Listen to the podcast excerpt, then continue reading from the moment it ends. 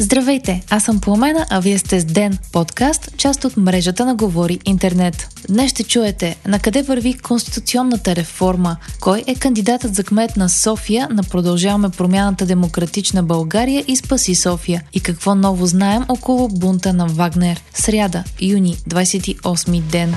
Делян Пеевски обяви, че няма да бъде член на Комисията по конституционни въпроси. Това се случва след лидерска среща между ГЕРБ СДС, Продължаваме промяната Демократична България и ДПС по темата. Останалите партии също ще изтеглят политическите си лица от комисията и ще излучат само експерти. Депутатът от ДПС заяви, че прави крачка назад в името на България на Конституцията, защото промените са неотложни. Припомняме, че участието на санкционирания по международният закон Магницки Делян Пеевски в комисията, която ще обсъжда промени в Конституцията, предизвика сътресения между Продължаваме промяната Демократична България и ДПС. Работата в комисията на практика спря, а Христо Иванов от Демократична България намекна, че условието на Продължаваме промяната Демократична България комисията да заработи отново е Пеевски да не е част от нея. От провелата се среща стана ясно, че между трите формации има съгласие относно нуждата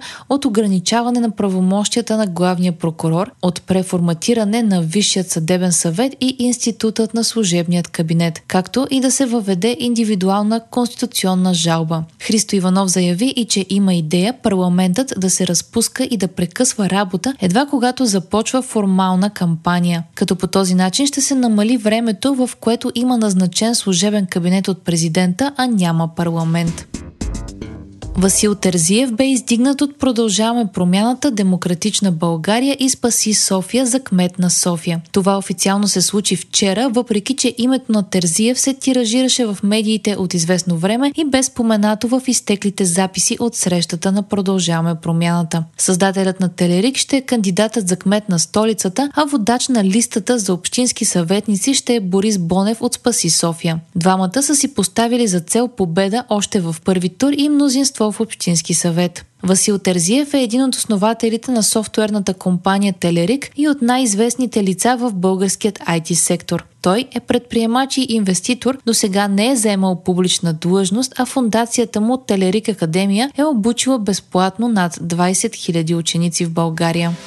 Започват да стават ясни все повече детайли около бунта на Вагнер. Президентът на Беларус Александър Лукашенко заяви, че е убедил Владимир Путин да не ликвидира шефа на частната армия Евгений Пригожин в отговор на бунта, пише Ройтерс. Президентът на Русия в началото се е заканил да смачка бунта, сравнявайки го с Октомврийската революция от 1917 година и гражданската война. Но само часове по-късно бе сключена сделка, която позволи на Пригожин и някои от военните му да отидат в Беларус. Лукашенко каза също, че е предложил на Путин да не бърза и да поговори с Пригожин, а руският президент му е отговорил, че е безмислено, защото шефът на Вагнер не си вдига телефона и не иска да разговаря с никого. Лукашенко обаче е пожънал успех и Пригожин вчера кацна в Беларус. Преместването на части от Вагнер в Беларус предизвика притеснение от прибалтийските държави и Полша. Според президента на Литва, ако серийните убийци на Вагнер бъдат разположени в Беларус, Беларус, всички съседни страни са изправени пред още по-голяма опасност от нестабилност. Президентът на Полша Анджей Дуда призова за по-ефективни отбранителни планове и предислоциране на батальонни групи в източна Европа. Генералният секретар на НАТО Йен Столтенберг заяви, че е прекалено рано да се каже какво означава преместването на Вагнер в Беларус и допълни, че по време на лидерската среща на НАТО в Вилнюс ще бъдат обсъдени допълнителни мерки за укрепване на колективната отбрана. Виш руски генерал е знаел предварително за плановете на Пригожин да се противопостави на военното ръководство на Русия, пише The New York Times, позовавайки се на информация от американското разузнаване. Все още не се знае обаче дали генерал Сергей Соровикин, бившият топ руски командващ в Украина, е помогнал на Пригожин да осъществи действията си от края на миналата седмица. Според официални лица от САЩ има данни, че и други руски генерали са подкрепили Пригожин в опита му да промени ръководството на Министерството на отбраната по силов път.